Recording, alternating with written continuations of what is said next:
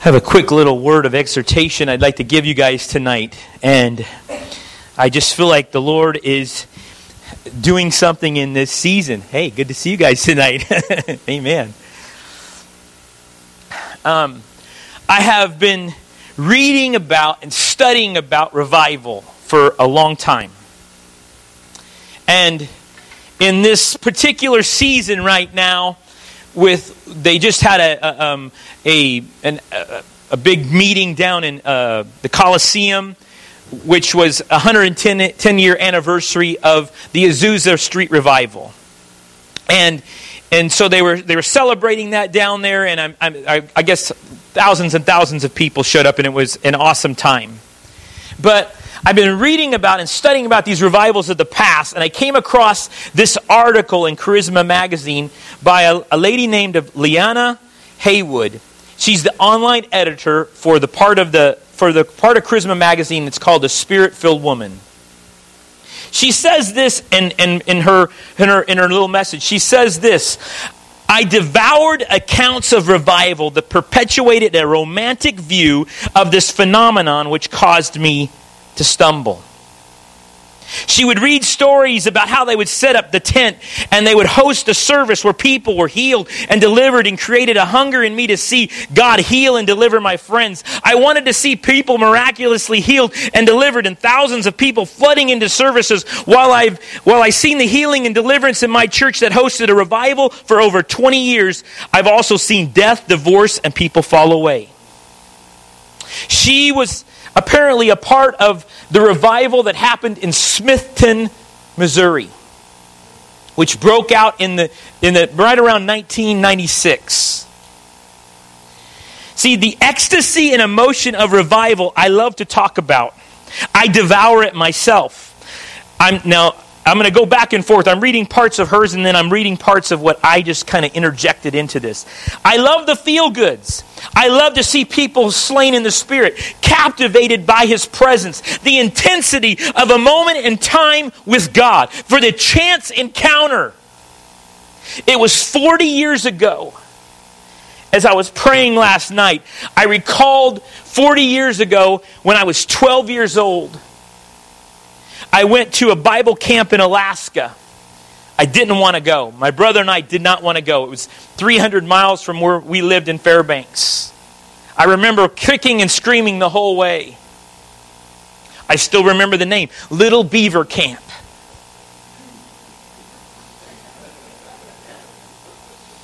Right just below the Denali Mountain, Mount McKinley. And it was in that service, in the middle of the week, that I had an encounter with Jesus that would literally change my life forever. I spoke in tongues for hours. At 12 years old, you can't make it up. You you, can, you, don't even, you don't even understand. It's not like today where you have all these things that, we, that contrive all this. I had, I had no idea. But all I know is I was so filled with the Spirit of God that I couldn't even walk back to my room. They had to carry me back to the room.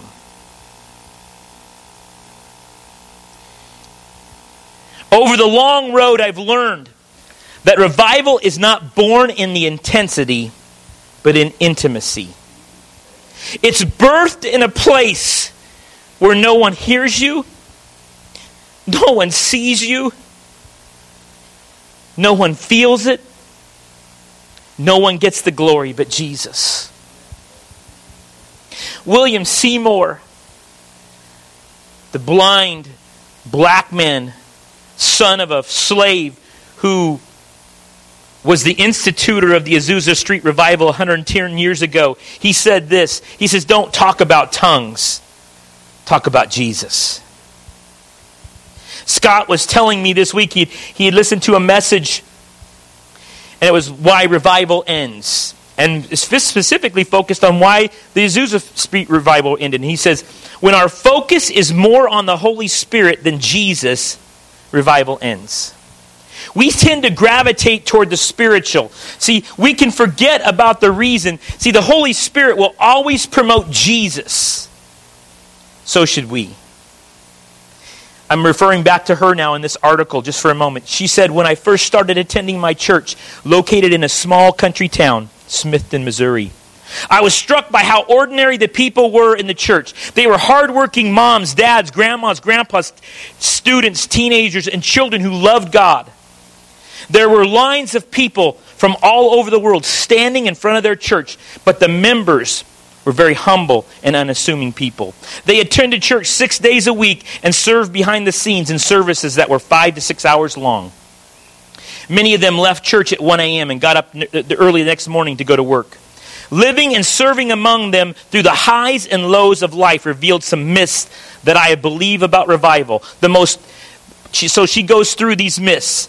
Most Christians believe these myths, which can keep them from actually receiving the work of God. Here comes some. Here are the, some of these common myths, and I, as I read them to you, I found myself guilty of this method of thinking, and I will add a couple more to it when I'm done. That revival, first of all, is a solution to all life's problems.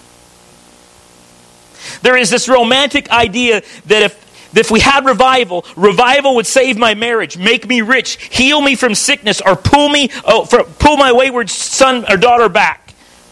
While my, this is her talking, while my marriage was literally rescued by revival and stretched my faith to start a business, I've seen people sick and die, divorce, kids backslide and fall away. When my daughter was born with the special needs after I was on staff at the church, I thought that revival didn't work. After all, shouldn't this baby that was born in the midst of revival be healthy since I had poured out my life for the cause?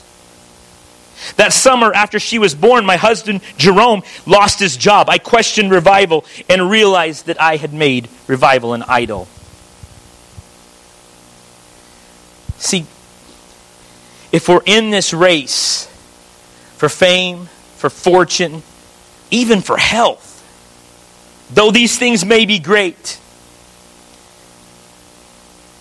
He wants us in the race because of what He's done for us. She says this I considered leaving my church until God asked me if I was there to sit on the front row just waiting for a phone call from the pastor. And I responded to God by saying I wasn't there to get anything, any special favors, but because He had called me. And God spoke to me that He had not changed His mind. I was still called to this church even though the circumstances didn't line up with what I had believed. Even though I questioned the very legitimacy of a revival that she was a part of.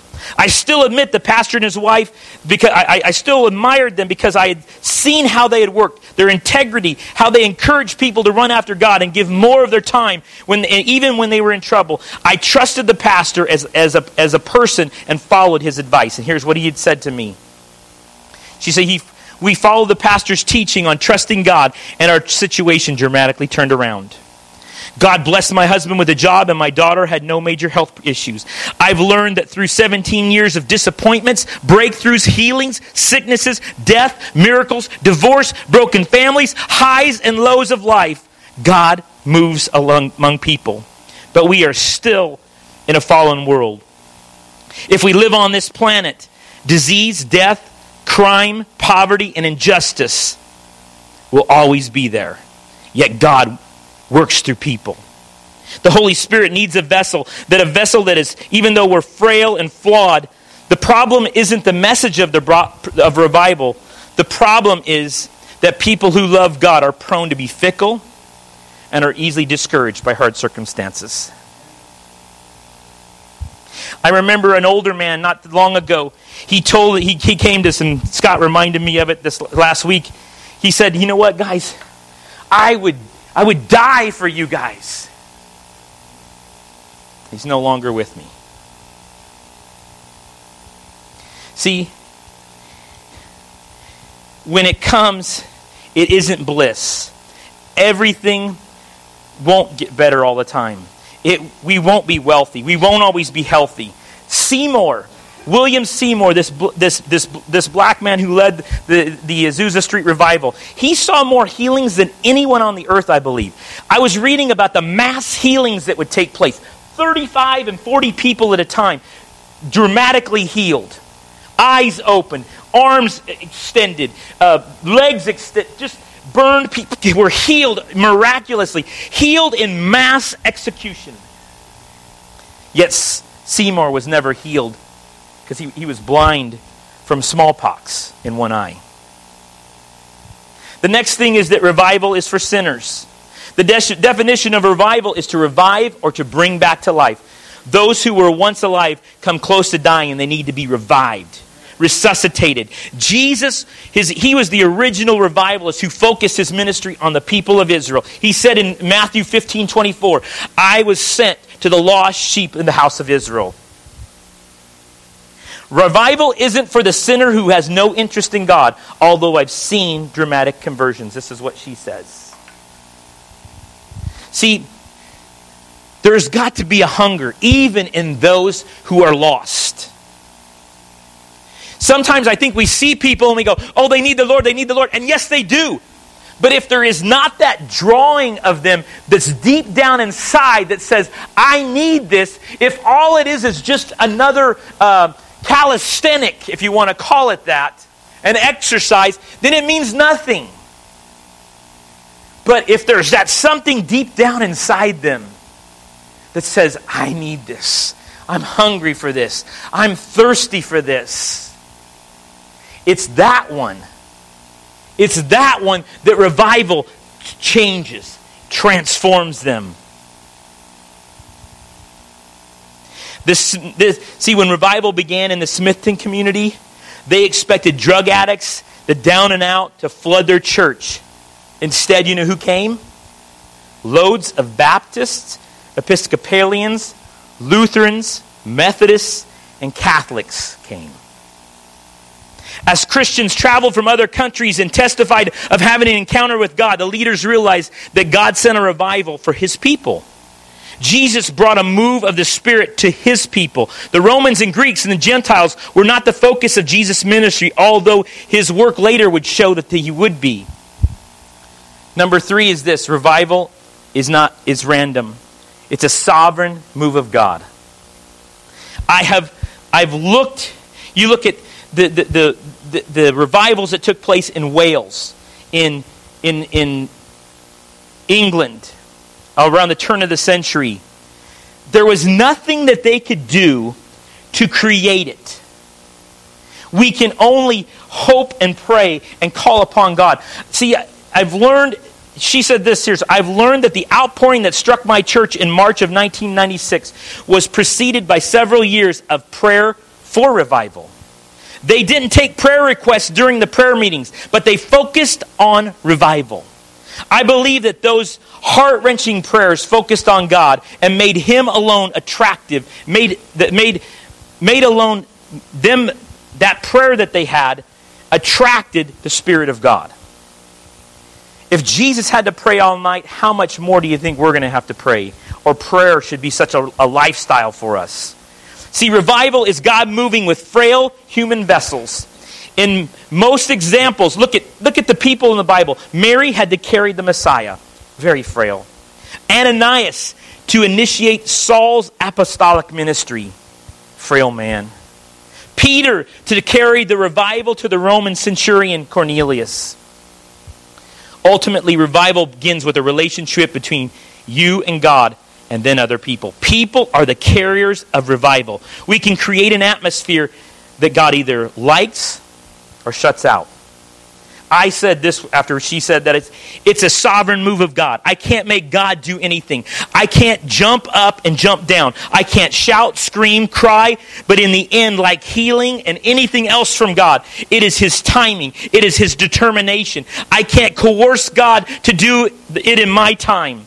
I can, I can create, though, an atmosphere through praise, worship, holiness, fruits I can position myself for when he moves, I'm in position.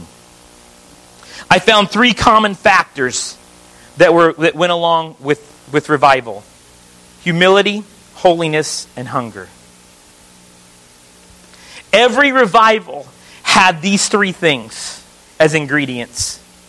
Now, I say to you tonight, if we have those, does that mean it's coming? No, it's still, it's still a move of God. It's still got to be His hand that says, I'm going to do this. The next thing is that, that the evidence of revival is thousands of people being saved at evangelistic crusades. See, today, we think we've got to fill an auditorium with thousands of people, bring in the best named pe- people we can, and we create a, an atmosphere where everybody will get saved. But if you look at the way Jesus and the New Testament church operated, I want you to look at this. This is Acts chapter 2, right after the, the, the, pouring out of the Spirit. And it says, And continuing daily with one mind in the temple and breaking bread from house to house, they ate their food with gladness and simplicity of heart, praising God and having favor with all the people. And the Lord added to the church daily those who were being saved. They had coliseums that could have easily been filled. Think about that just for a moment. If, the, if, if God wanted to use that means, then I'm not going to tell you. I know there's men out there today that are saying it's coming like that. I'm not, I'm not, I, please don't take today what I'm saying. I'm not saying it's not going to happen that way. If God chooses in this hour to use stadiums or mass uh, evangelistic type of atmosphere, I want that. I desire that. I cry out for that, okay?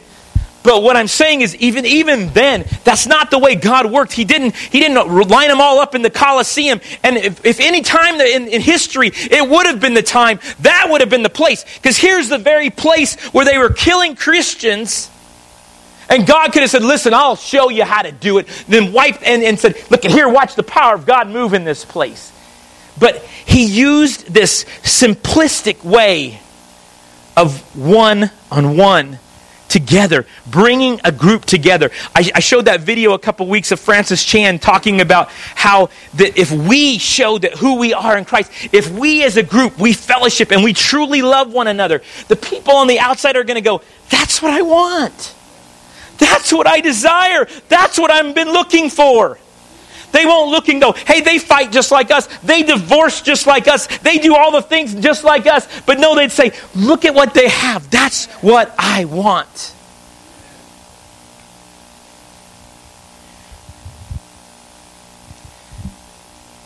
Their devotional life would look, probably make our American Christianity look worldly and carnal.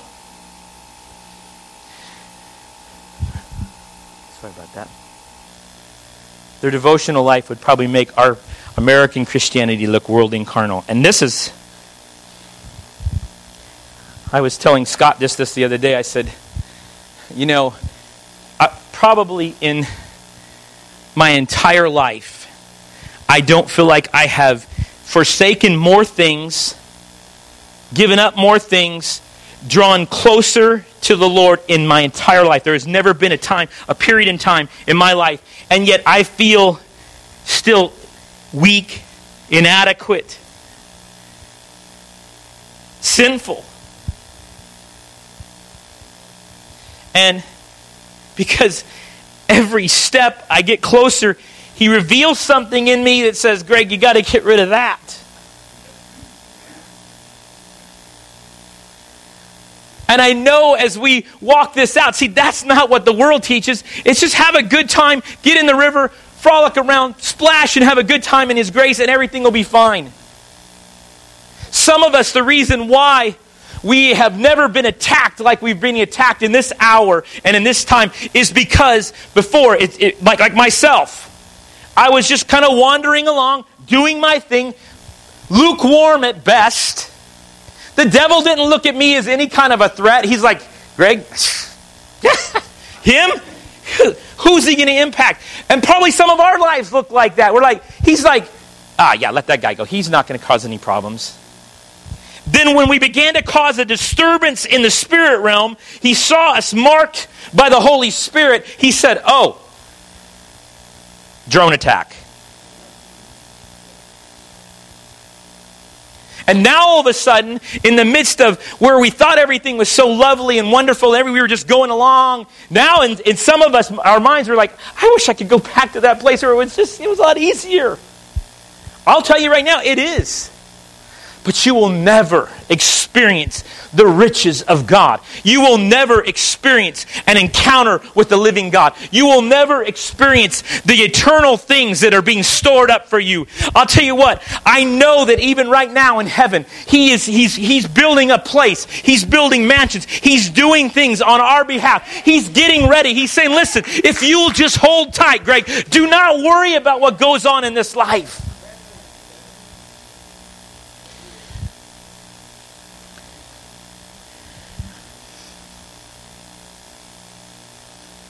As I spend time reading about these revivals, I see this. Jonathan Edwards in 1741, his message was this sinners in the hands of an angry God. Our message today is how's your Christian life like NASCAR? William Seymour's preaching centered around holiness, repentance, and confession birthed in holiness movement is where this whole thing started. Brownsville and Smithton, Missouri, there was a deep call to repentance. Not self help, but this I'm helpless. I'm hopeless without Christ. Tonight, I must repent before you because I say in my, my heart, I want revival. But I don't want the criticism.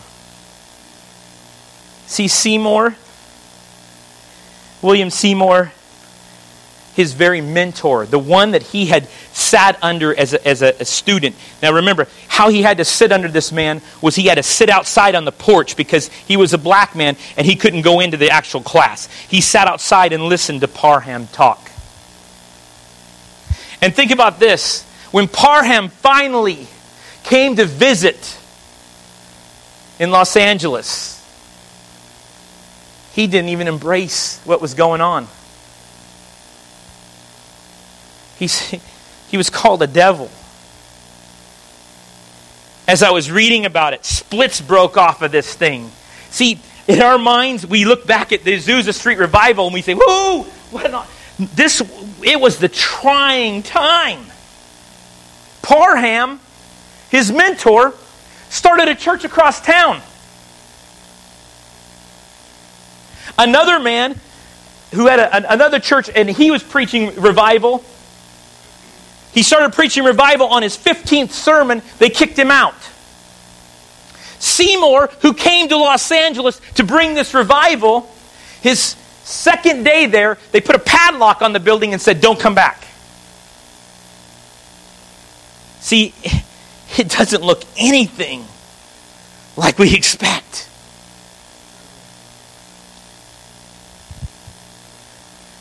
Seymour saw people leave in situation after situation. He seen people come against him, criticize him. And this is the thing that I guess I had to repent for as I was thinking about this. Can I face the criticisms? Can I face the divisions? Because they came.